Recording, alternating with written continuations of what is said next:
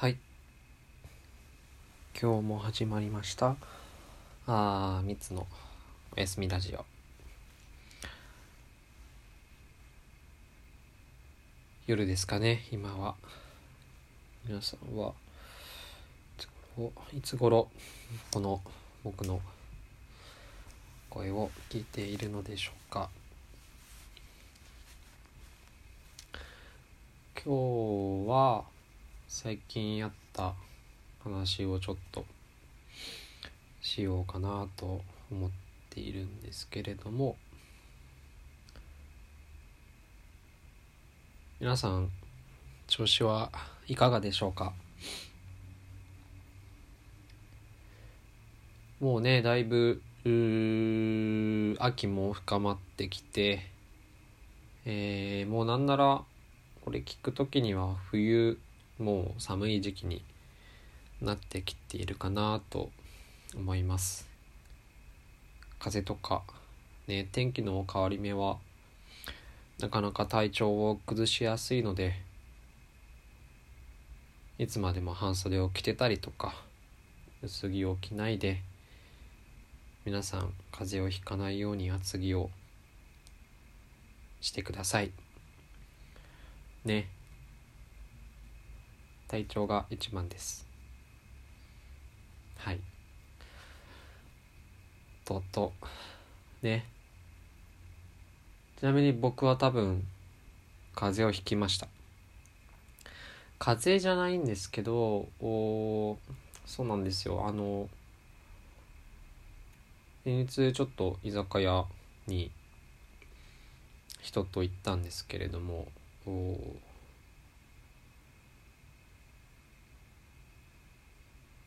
僕が多分ちょっと喘息持ちなところもあって、あの結構煙、排気ガスとか、まあタバコだったりとかがちょっと苦手なんですけれども、でも最近は割と居酒屋だったりとかあね吸えなくなってきているので、まあ嬉しいっていうよりもは、まあ結構体調に響くので、まあありがたいなというか、僕の体としてはうんいいのかなと思ったりはするんですけれども、そうこの間行ったお店が久々に全面禁煙喫煙 OK のお店で、にじかんさんじかんぐらいいたら案の定ちょっとね、咳が出るようになってしまいました。ねえ。そうそうそうそう。まあまあまあまあ。まあでもね、今、あんまり意識しなければ、あの、咳込んだりもせず、喋れたりとかするので、今日もお付き合いいただけると嬉しいです。はい、でそうちょっと嬉しいことがあったなっていう話なんですけど、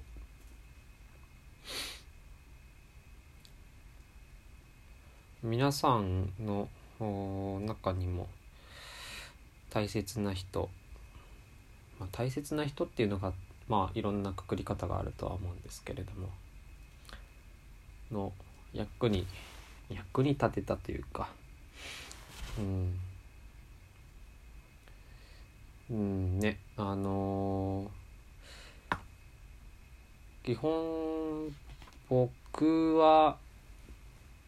なんだろうな、初対面の人とか、まあ初対面じゃなくてもなんですけれども、結構ドライ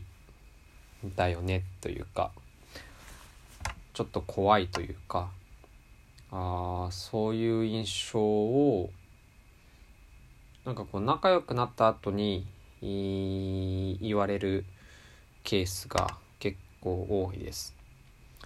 まあなんかこうそうこれは大学の友達だったりとか、まあ、今会社勤めしてますけれども、会社の同僚とか上司だったりとかにも言われるので、まあ大体みんなそういう見え方するんだろうなって思うんですけれども、あんまりこう人に興味なさそうだったりとか、あー関心ないとか、あまりこう熱はない、ずっと冷めてるタイプのあ人だっていうところが割といろんな人の第一印象で言われるところなんですけれども、まあ、あとはあとなんかうーんそうだなあとちょっとビジネスシーンというかプライベートじゃないところで会った方あで言うと、うん、爽やかって言われます。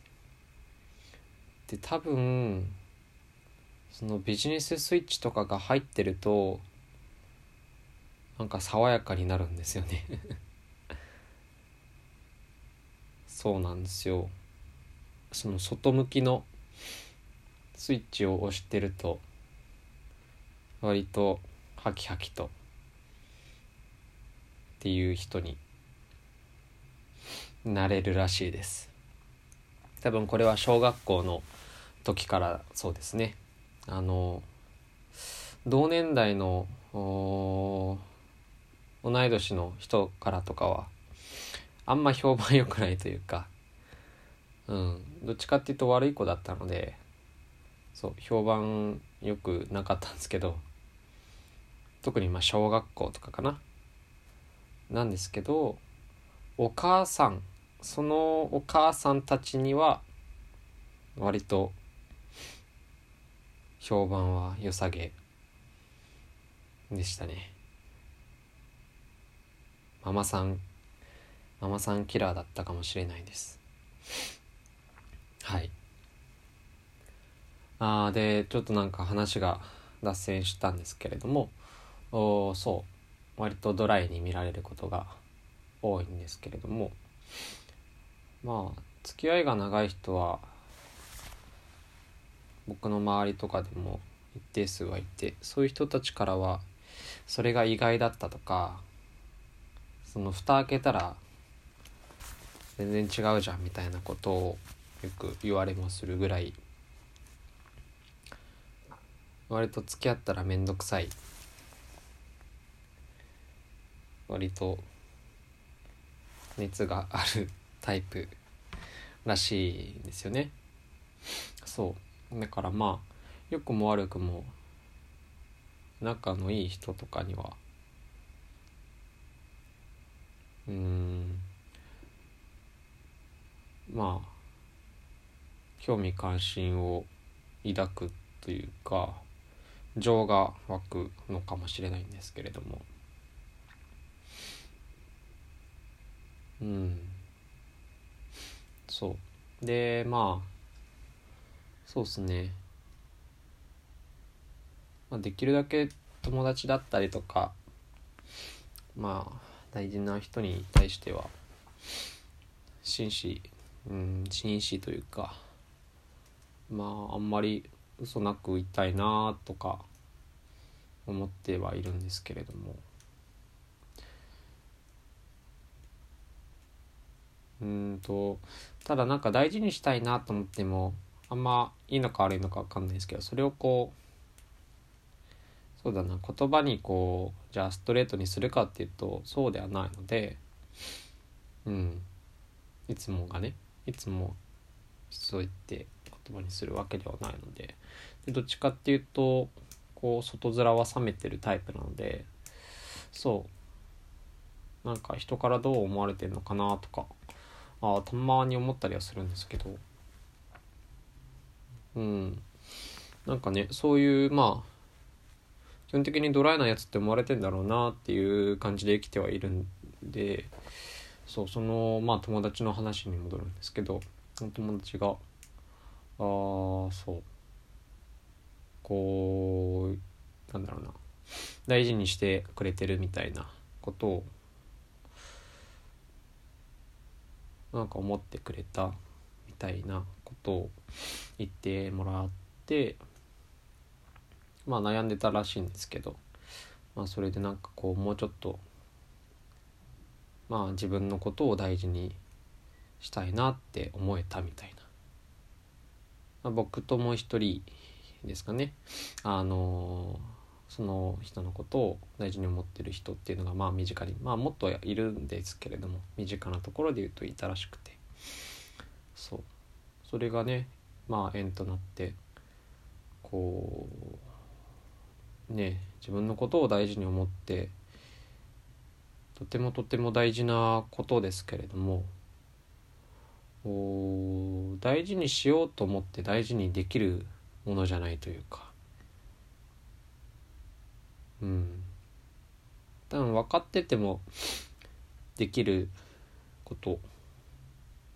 ではないのかなと思うんですね。そういうのって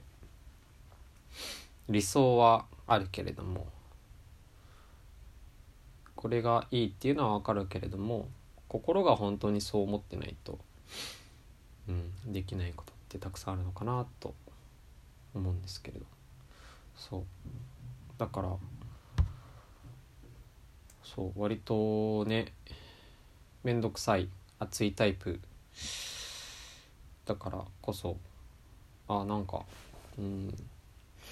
こういう生き方して人のうん、身近な人がそういう前に進めるようなねこう一つきっかけになれたっていうのが割と最近嬉しかったことですかね。うんね、まあ、嬉しいですよね。そう言ってうんまあ相手にかけた一言でこうその人が前に進んでくれたりとか、まあ、前に進まなくともお、まあ、心が和らいだりとか気持ちが安らいだりとか、あいろいろあるとは思うんですけれども、うん、そうですね嬉しいですよね。まあそういうのがこう結構僕の周りはあ多いのかなとも思ってはいて、そういう関係がこうお互いであるっていうところがですかね。そうそうそうそうそうだからそうだな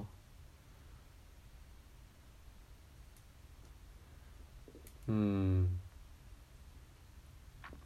まあ、僕自身もねいろんな、うん、人に人からエネルギーをもらって前に進もうとか、ああね割と心が乱れた時に落ち着かせてもらったりとか、あ信頼ができたりとかね、人をちょっとこう信じれなくなる時期にえー、あやっぱ人って信じていいんだなって思わせてくれる人がいたりとか、まあそういう一つ一つがあるからこそ今こうやってうん自分も生きてられるんだなとは思うんですけれども、やっぱりそういうこう恩だったりとか、あそういったものがこう巡っていく、うんあのーまあ、恩返しっていう言葉もあのもちろん好きですし、えー、そういう人生を歩みたいなとは思ってはいますけれども、またこう恩送りというか、あもらった恩をその相手にだけ返すのではなくて、えー、まあねまた別のところにこう向けていくっていうのもなんかとてもとてもお幸せだなと思ったりはしますね。恩送りっていう言葉は僕はとても好きなんですけれども、おどうですかね皆さん。うん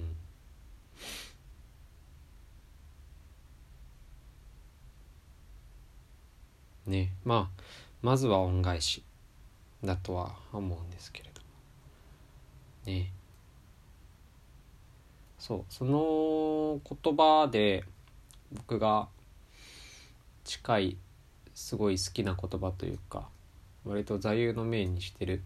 言葉があるんですけれども、あのー、これは僕があれな言葉じゃないんですけど、ギブアンドテイクって皆さん聞いたことあるとは思うんですけど、ギブアンドテイク意味わかりますかね。わかるか。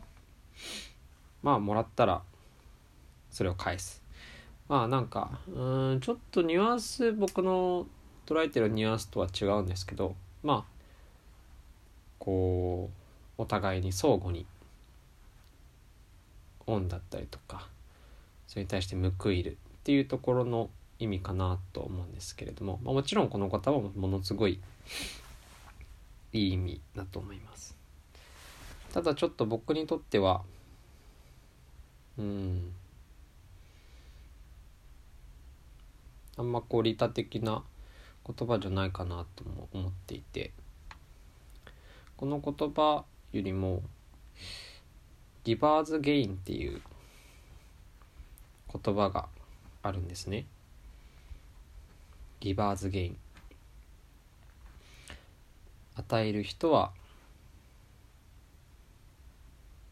掴む、まあ、得るっていう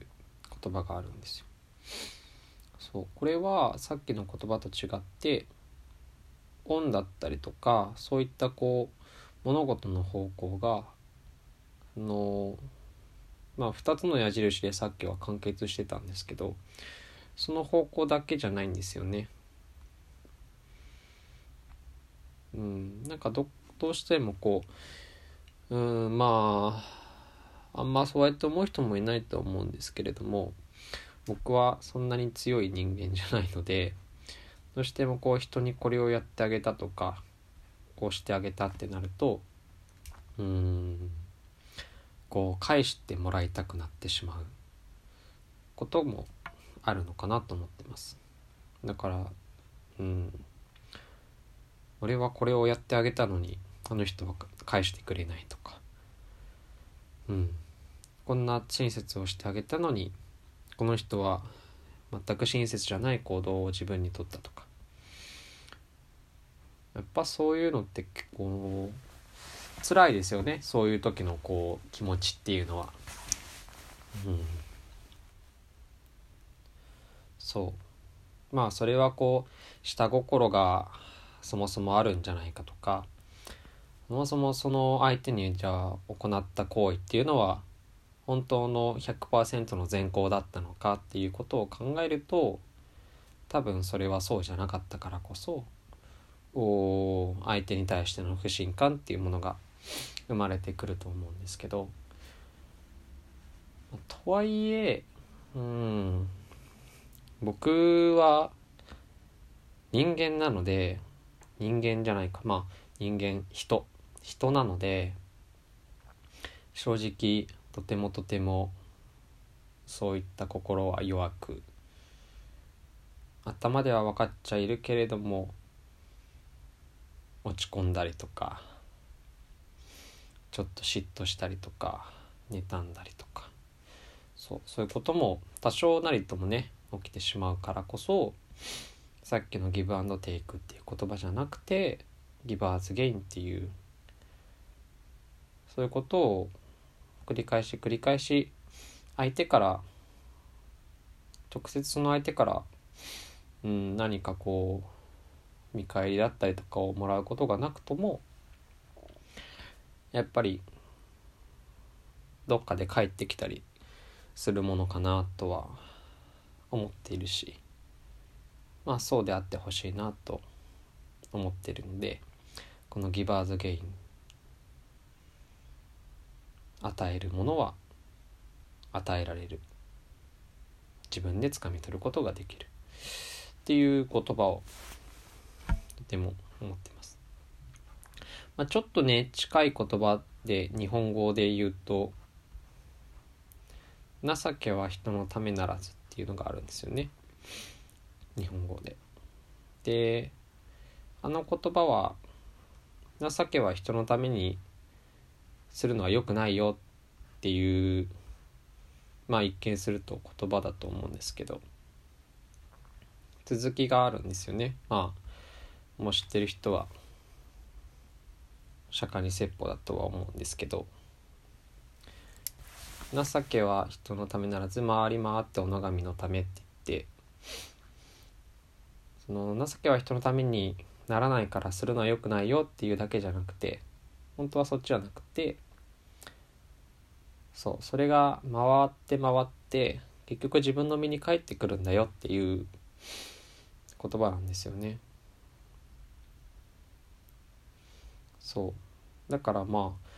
この循環するみたいな、その矢印の方向が一つ二つじゃなくて、もっともっと大きい世界のそういう、うーん、巡り方として僕はこの言葉も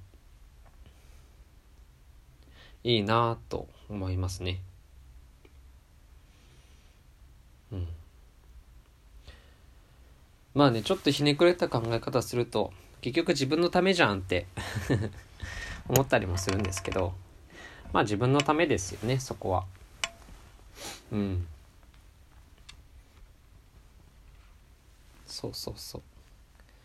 まあ自分のためというか、まあ、人のためになってることが自分のためにもなってるっていう、その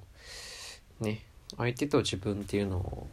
あんまり区別してない言葉なのかなと思ってます。相手と自分を区別しないというのは自他一如っていう考え方ですね。人と他が一のごとくごとしね、そういう線引きみたいなものをなくしていくみたいな考え方。はい、ちょっとね、そうあのー、今日は嬉しいことがあったので喋ってみたんですけど、ちょっと真面目な話になっちゃったかな。どうなんだろう。真面目な話は皆さんお好きですかね、それともちょっと苦手ですかね。まあラジオなのであんまり堅苦しい話は、堅苦しい、こうあるべきとか、何をしなきゃいけないとか、そういう話は僕も好きではないのでしないんですけれども、まあね、こうありたいなとか、こういう言葉好きだなっていう、まあちょっと綺麗事に聞こえちゃうかもしれないんですけど、ね、その時はもし、えー、なんだこいつって思ったらそっとラジオを止めていただくかしていただければね、目にする耳にすることもないでしょうし、ただ僕自身はこういう、うー、真面目な話は割と好きなタイプなので、まあ、気が向いたらこういう話もしてすることあるかなと思うので、まあ聞いていただけると嬉しいなと思います。はい、ということで今日もね、えー、皆さん仕事だったりとかいろいろあったと思いますが、お疲れ様でした。ゆっくり休んで、明日また、あーね、一日過ごせるようにいいしていきましょう。それではおやすみなさい。